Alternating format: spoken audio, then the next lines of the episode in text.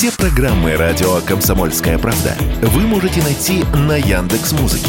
Ищите раздел вашей любимой передачи и подписывайтесь, чтобы не пропустить новый выпуск. Радио КП на Яндекс Музыке. Это удобно, просто и всегда интересно.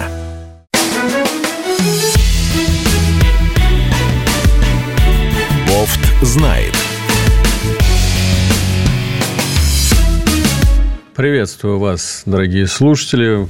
В эфире радио «Комсомольская правда». Это прямой эфир. И впереди целый час добротной аналитики. Самые отборные информационные поводы в авторской трактовке политолога и публициста Георгия Бофта. Георгий Георгиевич, приветствую вас. Здравствуйте, Алексей. Всего лишь час, не целое, всего лишь час. Мы бы с вами могли и полдня проговорить. Это точно. Вот с вами можно говорить часами, если не больше.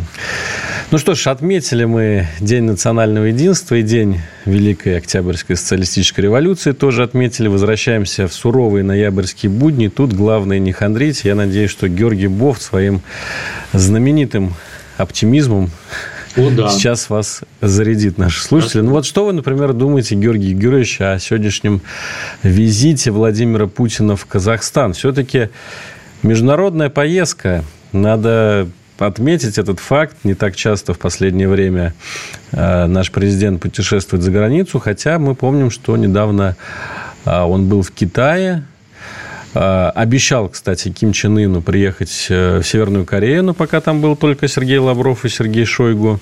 Ну и вот сейчас общается с Касым Жамартом Такаевым. Э, темы вроде как в основном экономические, но, может быть, там есть какая-то своя подоплека. Что вы думаете об этом? Ну, подоплека есть политическая, но они, конечно, не будут особенно много говорить. Она достаточно сложна. Все-таки э, Казахстан проводит такую, ну, э, скажем так, не совсем как вот э, вызывающую независимую, но определенную такую независимую э, суверенную политику по отношению к СВО, э, прежде всего по отношению к санкциям во вторую очередь. А, ну и, в общем, как так лишний раз не применет подчеркнуть то, что он не, не лакей какой-нибудь российский, да, типа некоторых, значит, а такой вот вполне себе суверенный э, государь. Вот, так что, э, ну, эти правила игры, они, в общем, известны. И мне кажется, что э, Путин вполне может по ним играть, э, не выдавая своих чувств истинных по этому вопросу. Ну, например, сегодня был эпизод, когда Такаев заговорил на казахском на совместной там пресс-конференции, да, и было видно, что это было неожиданностью, потому что все так схватились за, значит, эти самые, за наушники, чтобы переводчика послушать. А, Путин отреагировал, в общем, выдержка хорошая, вот, э, так сказать, спокойно. Не, не моргнув не глазом. Не, не дергался, да, но наушники взял тоже, да. А, ну, не можем обвинять нашего президента в том, что он не знает казахский язык. Нет, это не обвинить, боже упаси, еще не хватало ему казахский язык, знаете, это, знаете, уже было бы подозрительно. Вот. А, не инопланетянин ли он тогда. Вот, поэтому, ну, вот такой казус был, да. Это, кстати говоря, такой тонкий восточный подкол, конечно, со стороны Такаева. Ну, вообще, Такаев, э, он же выпускник МГИМО, конечно, прекрасный, ну, человек, воспитанный в русской культуре. Мне вообще вот... Э, ну, там при... такому не учили, там такому не учили. Это, это, у, а него, у него, да, это у него от китайцев. Он там долго послом работал да, да, да. в Китае. Вот, это С тех пор он прошел долгий путь, конечно же. Мне вообще да. Такаев нравится, если честно, вот как президент. Он не, не, президент, мне нравится не тоже. моей страны президент и ведет действительно Нет, такой... Хороший, хороший парень. Но очень умный, очень умный, мне кажется, президент.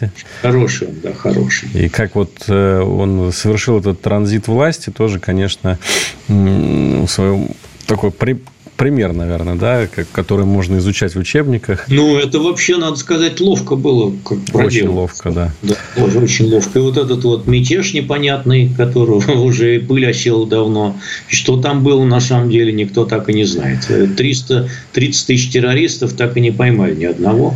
А, но блестящая операция. Блестящая операция, и быстро попросил на выход и а, чужие войска. И, ну, молодец. Да, Мне молодец. кажется, такой человек, он э, слов на ветер не бросает и вообще случайных слов не произносит. Вот мне просто удивило сегодня, многие обсуждают, э, что он указал на некий добрый знак, который сопровождал э, прилет Владимира Путина в столицу Казахстана.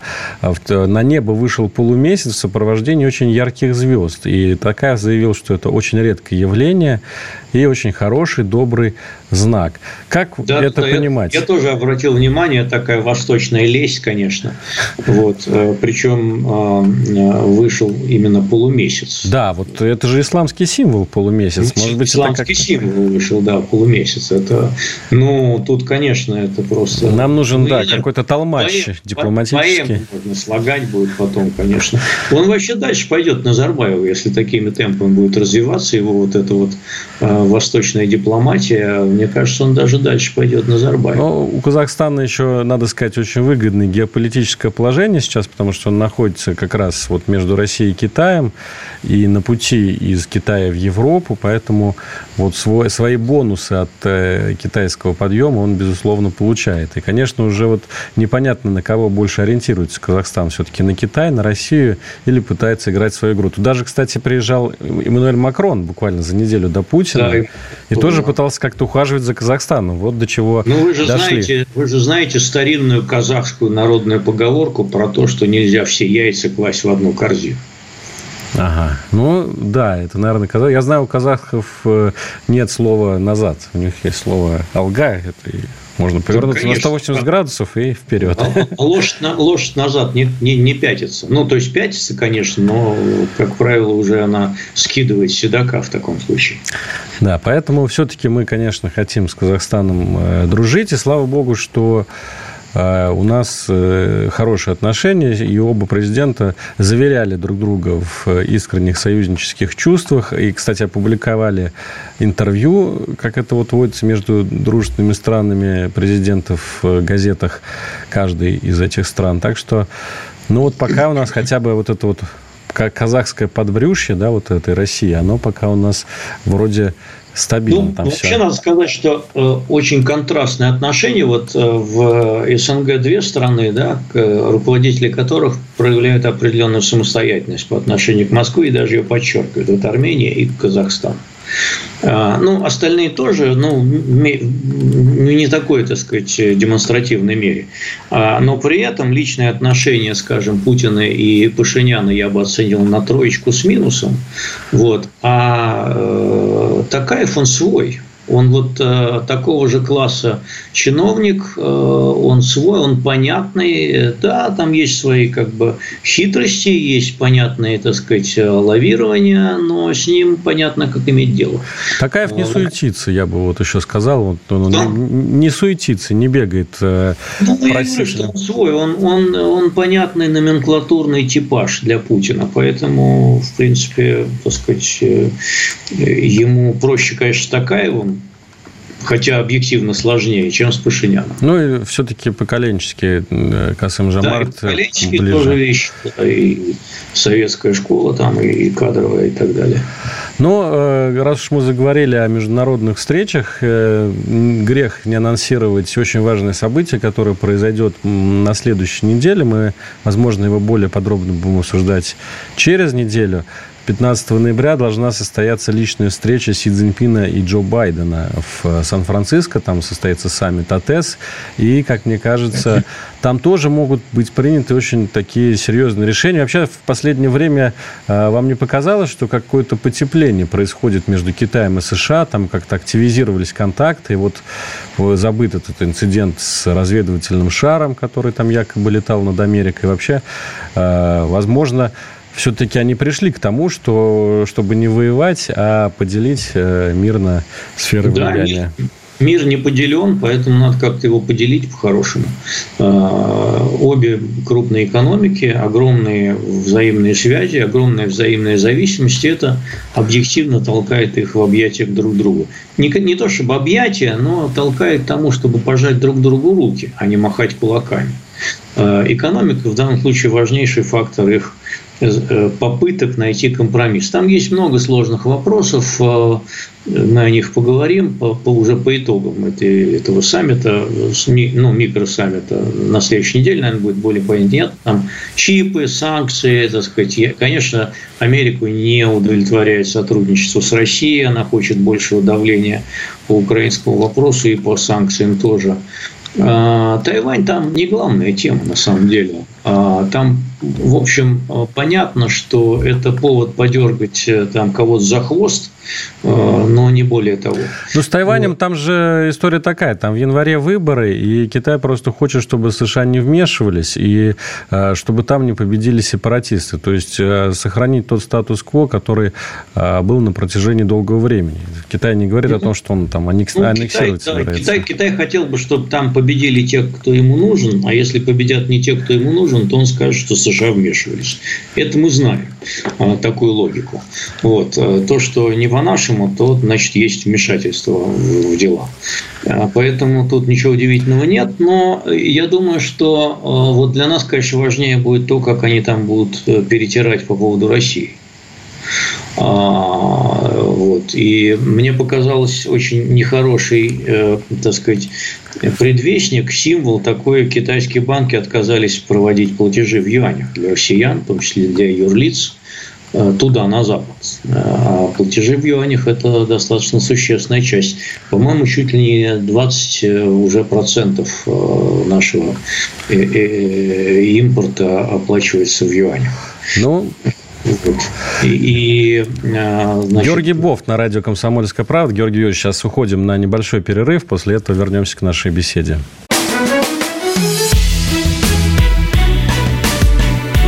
Бофт знает. Георгий Бофт, Алексей Иванов в эфире радио «Комсомольская правда». Мы обсуждали с Георгием Юрьевичем а, некие такие оттепельные нотки в отношениях Китая и США, которые могут э, более ярко себя проявить на следующей неделе, когда Си Цзиньпин встретится с Джо Байденом.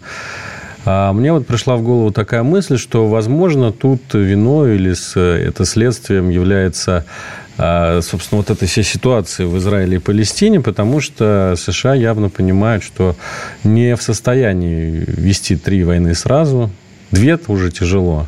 А если еще с Китаем бодаться, то, ну, собственно, никакая экономика, даже самая хваленая американская, не выдержит. И поэтому решили как-то все-таки замеряться с э, коммунистической партией Китая. Ну и Китай, собственно, тоже не против, потому что у них там э, свои проблемы. Согласны с этим? У них взаимный интерес. И, и у Америки есть интерес, и у Китая есть интерес. А, американская экономика в последние э, недели, она, в общем, как-то оживляется. А, китайская экономика, наоборот, э, как-то там нависла угроза спада или стагнации, по крайней мере, прежде всего на фоне явно перегретого а, рынка недвижимости. Вот. А, я не думаю, что Китай всерьез собирается воевать за Тайвань в обозримом будущем, вопреки всем страшилкам. И я не думаю, что американцы боятся этой войны непосредственно, хотя такую страшилку не проще сами подпустить. А, это все-таки жупел для того, чтобы вот использовать его для а, какого-то взаимного шантажа, там, провокаций, толчков к тому, чтобы пойти на переговоры и так далее и тому подобное. Но на самом деле сейчас действительно у обеих стран есть объективная заинтересованность в том, чтобы примириться. А, посмотреть, значит, что э, китайский экспорт резко упал в Америку в последние именно месяцы.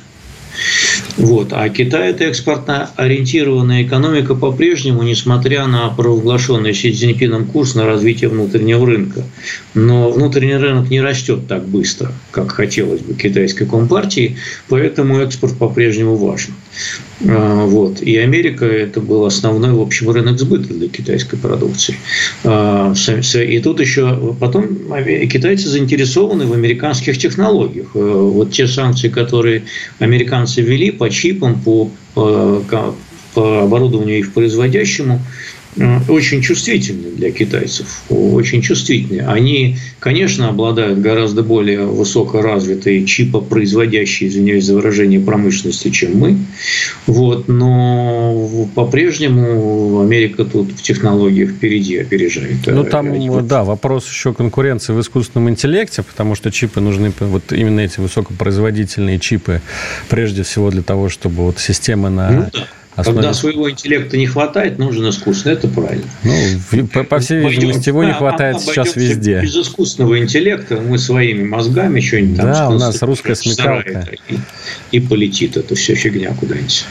Ну, в любом случае, война за Тайвань, скорее всего, действительно может и не состояться, но вот война, которая на Ближнем Востоке идет, это а, суровая реальность. И второй месяц пошел войны. Вот э, многие отмечали 7 ноября не только а, день Великой Октябрьской социалистической революции, для кого-то радостный, для кого-то печальный, но и, для, и вот скорбную дату нападения Э, Хамас на Израиль со всеми вытекающими последствиями.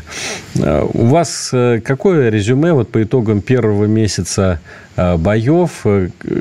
Есть все-таки надежда на то, что это может разрешиться в скором времени, или вы относитесь к тем людям, которые говорят, что это может продлиться годами? Ну, или ну, месяцами, ну, по крайней появилось, мере. Появилось последнее как бы, э, время некоторая уверенность, что Хамас все-таки замочит э, в, этом сортире. Э, вот. И Вы имеете в виду в туннелях? В которых... Да, в туннелях. Да. Не в сортире, а в туннелях. Там замочит его, да. После чего встанет вопрос во весь рост, что делать с этим анклавом дальше. Ответа на этот вопрос пока нет. По-прежнему я считаю, что наиболее правильным и идеальным с точки зрения, со всех точек зрения, было бы организация какого-нибудь, ну, условно, в кавычках я ставлю, марионеточного правительства под внешним контролем, управлением с участием э, в идеале арабских государств, вот, для того, чтобы гидра исламизма э, террористического там больше не поднимала никакую из своих голов. Вот. Есть пример западного берега реки Иордан, где более-менее обстановка была спокойная до сих пор. Вот. И по этому пути, в принципе, можно было бы пойти и в Газе. А, это потребует помощи финансовой со стороны международного сообщества, но это потребует и политического участия, конечно. Силами Запада и тем более Израиля это не сделать. Это можно сделать только при кооперации с арабами. Хороший план, Георгий Георгиевич, но чем-то напоминает э, Ирак. Да? Вот там тоже пытались э, запрещенную организацию ИГИЛ разгромить и, в общем-то, сделать светское правительство, но как-то не, с не очень большим успехом. Вообще, вот мне кажется, убива... ну, в, Ираке, в Ираке же американцы это делают э, практически в одиночку. Вот. А в Ираке никто не ставил задачу привлечь э, родственную, скажем так, э, коалицию. Да?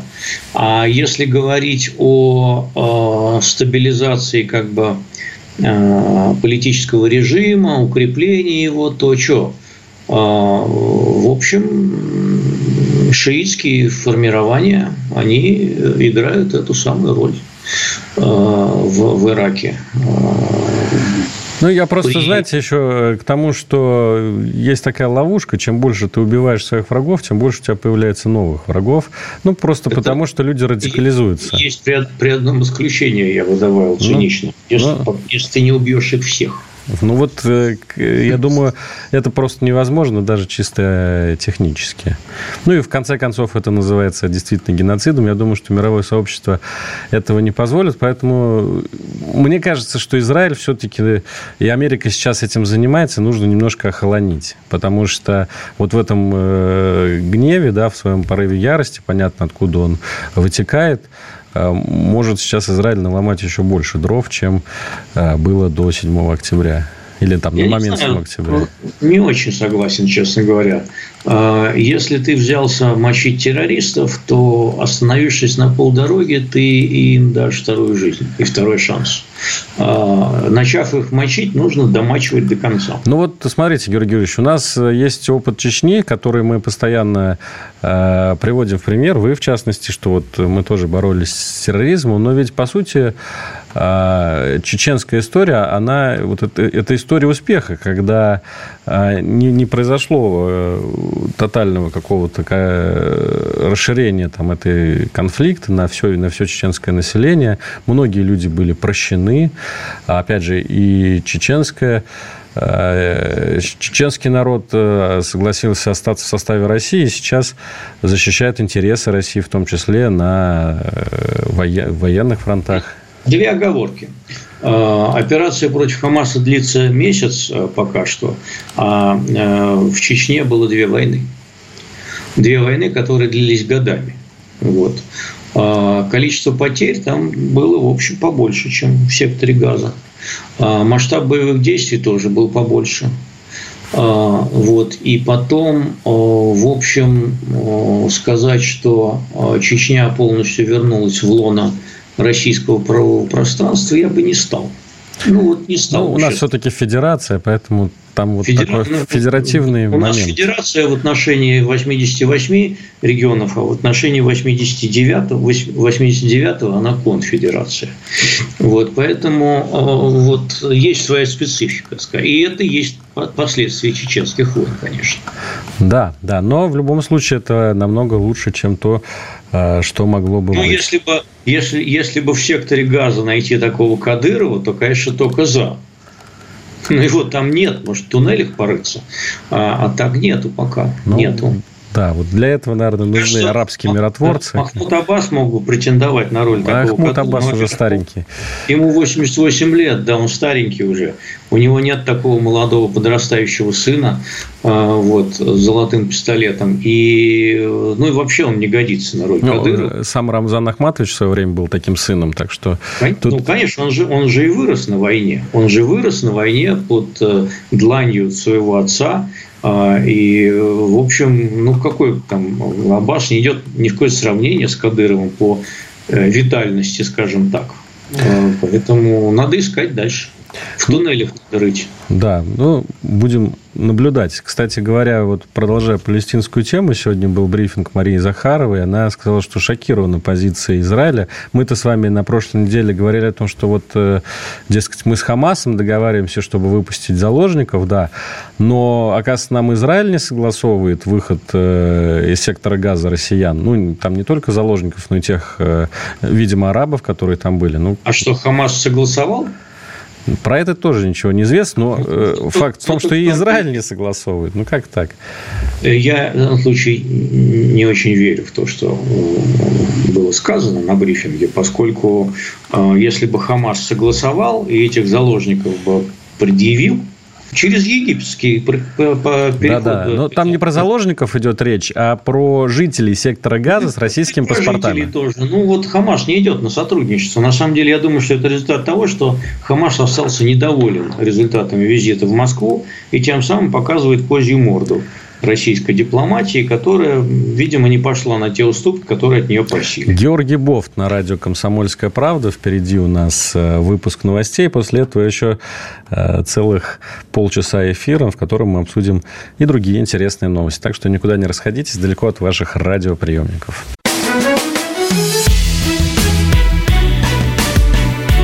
Бофт знает. Радио «Комсомольская правда», прямой эфир, Георгий Бофт, Алексей Иванов и отборные новости. Георгий Георгиевич, ну, давайте на Украину, что ли, переедем. Там э, за минувшую неделю произошел такой э, загадочный инцидент, даже, я бы сказал, ЧП. Э, помощник главнокомандующего вооруженными силами Украины Валерия Залужного Геннадий Чистяков погиб. Как сообщается, он вот хотите верьте, хотите нет. Ему подарили гранаты на день рождения. Он играл вместе с сыном с гранатами, выдернул чеку и погиб. Ну вот вы верите в то, что все было именно так? Пока я тут думаю, скрипя мозгами, сделаю промоушен. Надо подписываться на мой телеграм-канал. Бог знает, который назван в честь этой передачи. И будет всем счастье. Вот. А, грубо говоря, да.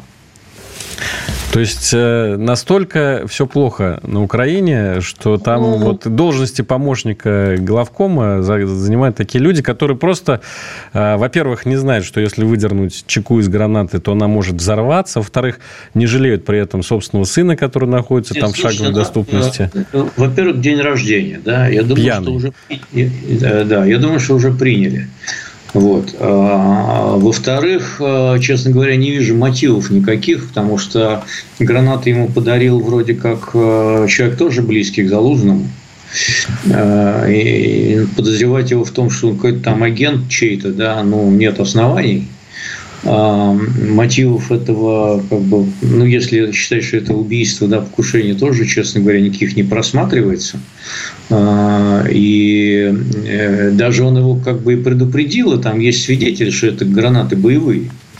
Ну, мне кажется, это просто вот это а, следствие а, не очень трезвого, к сожалению, подхода. Трагический случай.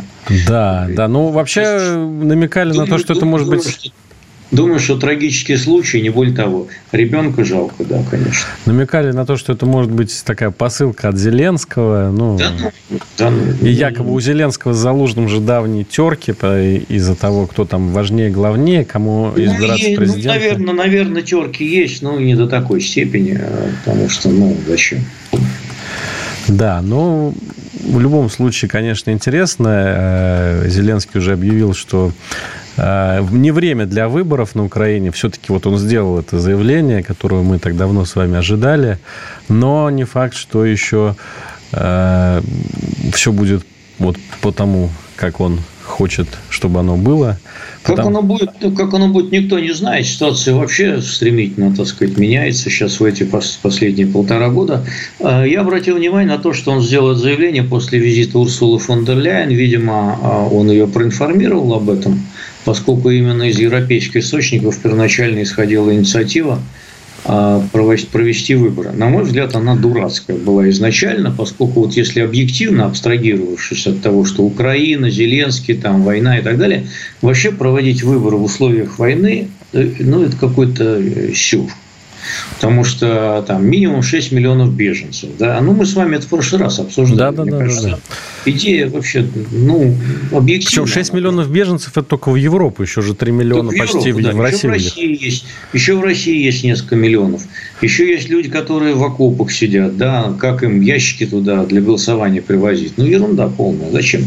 И потом, э, ну, просто это устраивать предвыборные дебаты вокруг фигуры, значит, начальника страны, ну, само по себе маразм. Не знаю, зачем. Ну, и отменил, и молодец. Вне зависимости. Но еще не отменил, пока только изъявил намерение такое, ну, скажем. их не будет, скорее всего. Вне зависимости от отношения, что там враждебная страна и так далее, объективно решение правильное. Нечего их проводить. Ну вот Урсула фон дер Ляйен, про которую вы уже вспомнили, она на этой неделе тоже сделала заявление, которое Э, возможно, было приятно Владимиру Зеленскому, хотя уже столько раз э, говорили, что вот-вот, вот-вот начнутся переговоры о вступлении Украины в ЕС. Ну и вот снова э, председатель Еврокомиссии, значит, сообщила, что в декабре должны начаться формальные разговоры о том, чтобы сделать Украину, Молдову и, кажется, Косово, нет? И Грузию. А, и Грузию, да. И Грузию кандидатами в члены Евросоюза. Ну, а, это решение объективно ожидалось. А, значит, и э, я думал, что Грузия опять откажет, но вот э, все-таки, поскольку она сделала несколько там шагов, которых у нее там просили, хотя не очень значительных, надо сказать, по поводу соблюдения санкций, вот, тем не менее, ей тоже сделали такой, значит, ангажемент. А по Украине ожидалось декабрь, и по Молдавии тоже ожидался декабрь. Но тут надо сказать, что это вот наступит стадия так называемых двусторонних переговоров, которая может длиться достаточно долго. И есть страны, которые не хотят принимать Украину. Это Венгрия, например. Даже Польша не хочет принимать Украину. Э, Польша, Польша да, что-то там выдвигает э, требования, на мой взгляд, второстепенные пока. А, не знаю, как дальше пойдет. Но, э, возможно, очень большие терки по поводу аграрного сектора, конечно, с соседями Украины. Это показало это лето, когда вот эмбарго на поставки украинского зерна и так далее. Но это нормальный процесс, э, он и с другими странами был по разным темам. Это вполне нормально. А вот, э, так сказать, другие какие-то подспудные вещи, у, у венгров это, конечно, вопрос нацменьшинства венгерского, которого там несколько десятков тысяч, э, а у поляков вот пока выдвинуто такое требование э, историческое – провести эксгумацию жертв Волынской резни – вот. Но это может сбередить такие старые исторические раны, тем более, что поляки очень трепетно относятся к своей э, истории, весьма трагической, и э, там уж как пойдет дальше. Э, сейчас там блокада украинских, например, этих самых... Дальнобойщиков, да. Да, да дальнобойщиков на польской границе. То есть, э, вот эти экономические споры, они, конечно, теоретически могут перерасти в нечто большее по мере того, и если, так сказать, военные действия закончатся, и на первый план выйдет э, мирная тематика. Я только напомню, что Владимир Путин совершенно четко сказал э, вот в этом году на каком-то из своих выступлений, что Россия не принципиально не против вступления Украины в ЕС. Россия всегда была против вступления Украины в НАТО. Это совершенно другой коленкор. Поэтому э, я думаю, что Украина в Евросоюзе – это проблема не России, а проблема Евросоюза. И, собственно, об этом сейчас э, многие говорят. И в том числе вот эти самые правые политики на Западе, в Европе в той же, которые говорят, что как, как мы будем ну, вообще смотрите, вытягивать да, этот э, уровень. Оно как дело повернется. Потому что, с одной стороны, да, вот сейчас, если все прикинуть, разоренная страна, разрушенная на половину экономика, довольно бедный уровень населения и так далее. С другой стороны, если представить себе, что замороженные российские воры э, будет решено пустить на восстановление Украины, то эти деньги ведь надо осваивать. Ну, кстати, на этой неделе были такие Хороший подвижки. Стимул. Хороший стимул для освоителей, понимаете? Так что оно как повернется, пока неизвестно. И объективно говоря, вот в долгосрочном плане, конечно, Украина может стать довольно сильной экономикой. Там есть проблемы, опять же, падения э, рождаемости, которые еще хуже, чем у нас. И оно было, было еще до военных действий. Да, да, да. Там, там есть такое, там депопуляции проблемы. Но, но объективные показатели самой страны, в общем, там есть какая-то там остатки экономики, очень плодородные почвы и предпосылки для того, чтобы стать нормальной развивающей страной, есть. Да, есть эндемичная Население. коррупция, про которую есть, говорят. Коррупция, да, США. коррупция. Ей ставят вину коррупцию, да. Э, там надо строить э, политические институты, там надо строить антикоррупционную систему, там много работы. Э, но... Ну, в общем, мало было Евросоюзу греков с румынами, да. Э, Еще взять на баланс себе Украину и Молдавию, это, конечно, шаг стратегический, просто гроссмейстерский. Вы знаете, я, ну, в долгосрочном плане все проблемы решаются. Я помню, как говорили про греков там некоторое время, лет 10 назад, да, что, дескать, безнадежная страна. А потом, там, через некоторое время я был в Греции, ну, еще до, конечно, СВО, там все это было. Вот. И они уже тогда говорили, вы знаете, у нас такое началось, у нас люди стали платить налоги вообще. А там положение по-прежнему достаточно экономически тяжелое, высокий уровень безработицы, но э, чуть-чуть начинает выправляться. У греков, да, у греков сейчас, э, в принципе, все стало получше, благодаря во многом кстати, пандемии, потому что после пандемии народ как не в себя, я имею в виду, европейский, начал ездить по курортам, и да, вот да, почему-то да, все ломанулись в Грецию. И Греция Потому просто дешево. чисто на, тур... дешево, да, на туризме просто сейчас там растет чуть ли не быстрее всех в Европе. Но это такое, скорее, э, исключение. Даже не знаю, Украина э, вряд ли станет туристическим, туристической Нет, меккой. Об этом речи, пока об этом речи не идет, но потенциал там, в общем, есть. Потенциал там есть. Ну и украинские трудовые мигранты, возможно, интересны, да, Германии, Франция. Конечно, интересно. Конечно, интересно. Это же люди более близкой культуры в любом случае. Хорошо да, образованные по сравнению, скажем, с африканцами. Да, там вот они измеряли уровень, э, так сказать, образования среди беженцев, э, наизмеряли под 80% имеют высшее образование. Это, ну, вот вам советская, советская школа. А да, по, сравнению с тем, кто плывет на лодках через Средиземное море, это просто, можно сказать, спинозы. Это да, профессоры и академики. Георгий Бофт, академики, на, да. Георгий Бофт на радио «Комсомольская правда». Мы сейчас уходим на очередной рекламный перерыв, но впереди у нас еще одна часть нашей передачи. Бофт знает. Прямой эфир радио «Комсомольская правда». Георгий Бофт и Алексей Иванов вместе с вами. Георгий Георгиевич, вот на этой неделе не только украинцам приятные вещи говорили в Европе, но и, как неудивительно, даже нам. Европарламент э, призвал не вводить э, призвал Еврокомиссию не вводить конфискацию личных автомобилей россиян, а также личных иных вещей россиян, так как это дискредитирует цель и инструмент санкций. Не прошло и двух лет, как вот, собственно, до этого дошло. Э, Европарламент учит, э, значит, Урсулу фон дер Ляйен, уже неоднократно упомянутую в этой передаче, э, этике санкционного давления. Что, может быть, у них там просто конфликт какой-то внутренний, и они хотят друг друга выставить идиотами? Логика в этом есть, потому что это логика такая, что не надо доводить все абсурда. Потому что э, этот вопрос достаточно едко многие высмеивали, в том числе представители российской непримиримой оппозиции, которые находятся за границей. Может быть, это результат какого-то лоббирования. А, потому что я прочитал эту резолюцию в целом и могу сказать, что этот пункт – это ложка меда в бочке дегтя.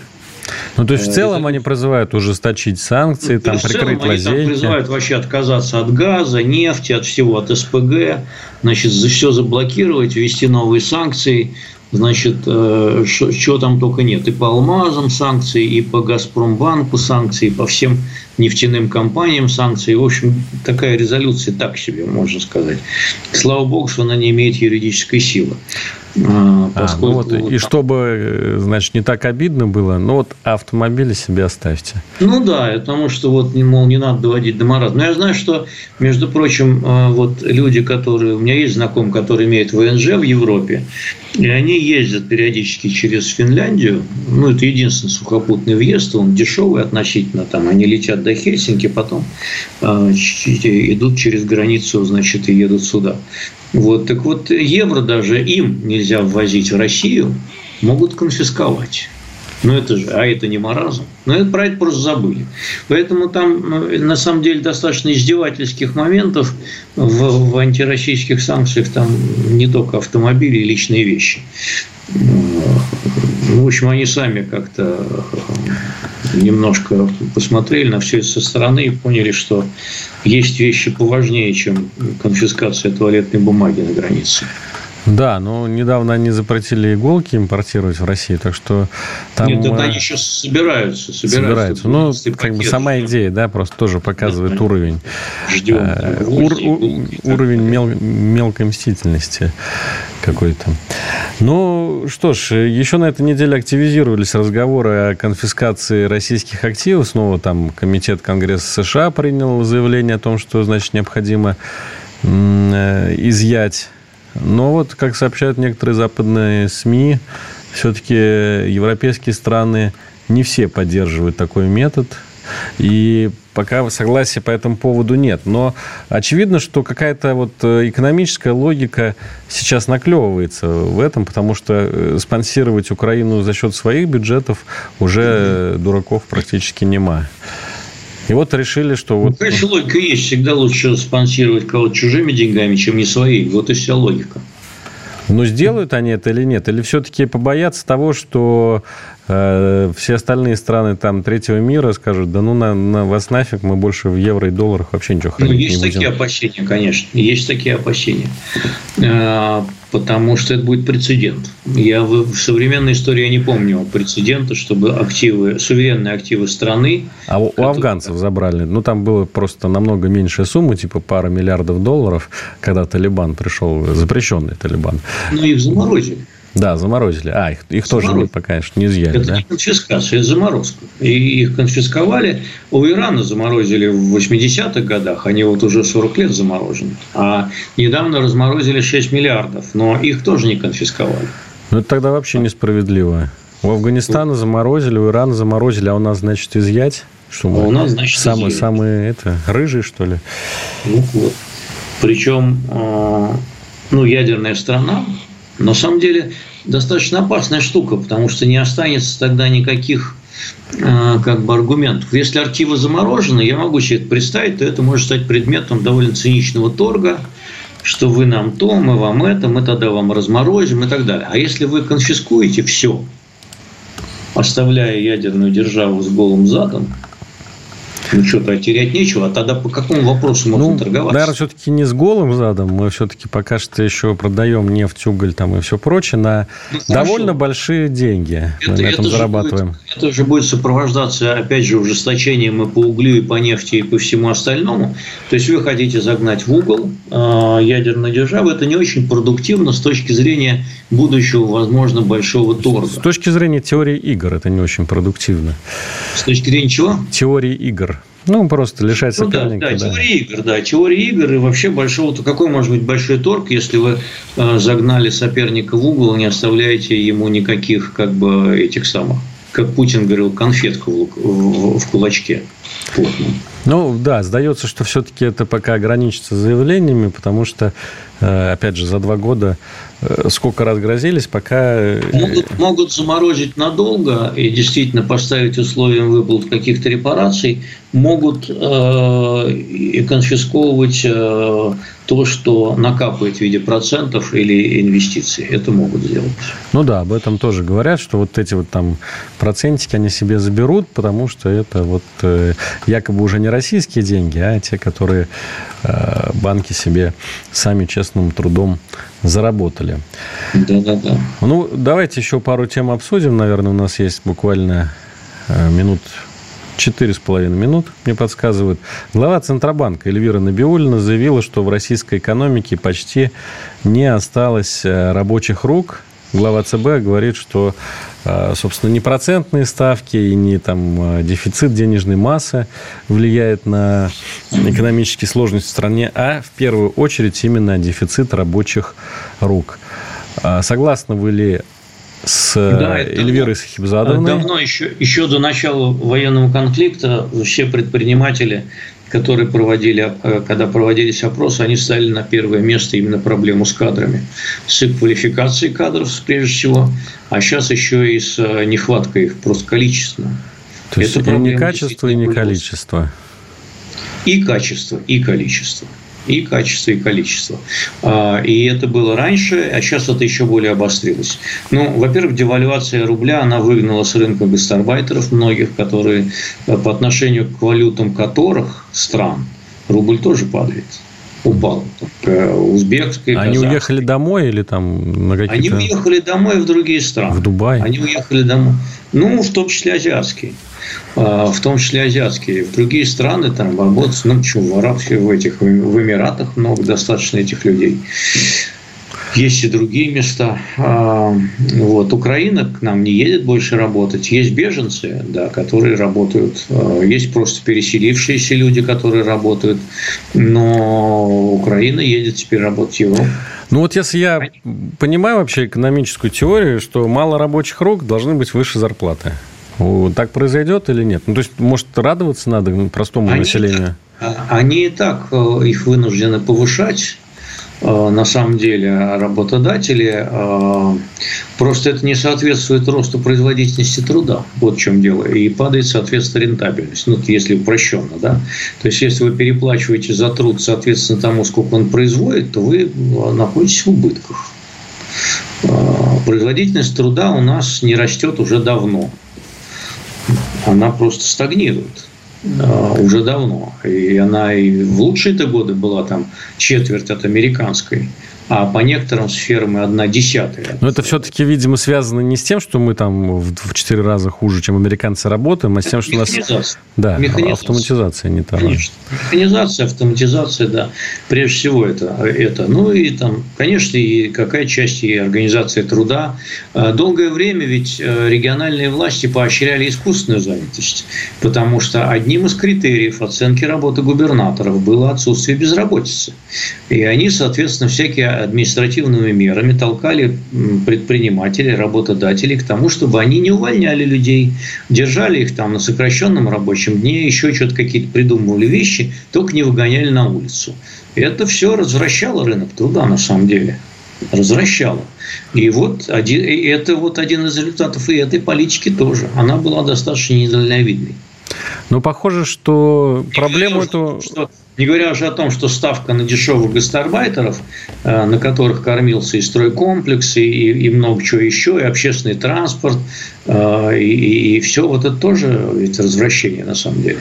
Похоже, что проблема эта быстро не решается. Вот Нет, что, решается. что будет дальше? Какие у нас возможны сценарии? Прям у нас буквально минута остается до конца Уникальный эфира. случай стагнации экономики по причине отсутствия рабочей силы. Это, конечно, мы тут идем а, по уникальному пути, как всегда. Я такого в, тоже в современной истории не припомню на самом деле. Это проблема. Да, но остается, видимо, два варианта. Либо все-таки как-то впускать больше людей в свою страну, да, ну, когда, что может привести к, тоже к определенному недовольству коренных жителей, либо все-таки эту самую автоматизацию, этот искусственный интеллект запускать. Не знаю, что выберет Россия что выберут Посмотрим. наши власти. Читайте канал, телеграм-канал Бог знает, там все будет написано вовремя и раньше всех. Политолог и публицист Георгий Бофт каждую неделю на радио «Комсомольская правда». Мы рады, что вы с нами. Всего вам доброго. Всего вам доброго. До свидания. До следующей недели.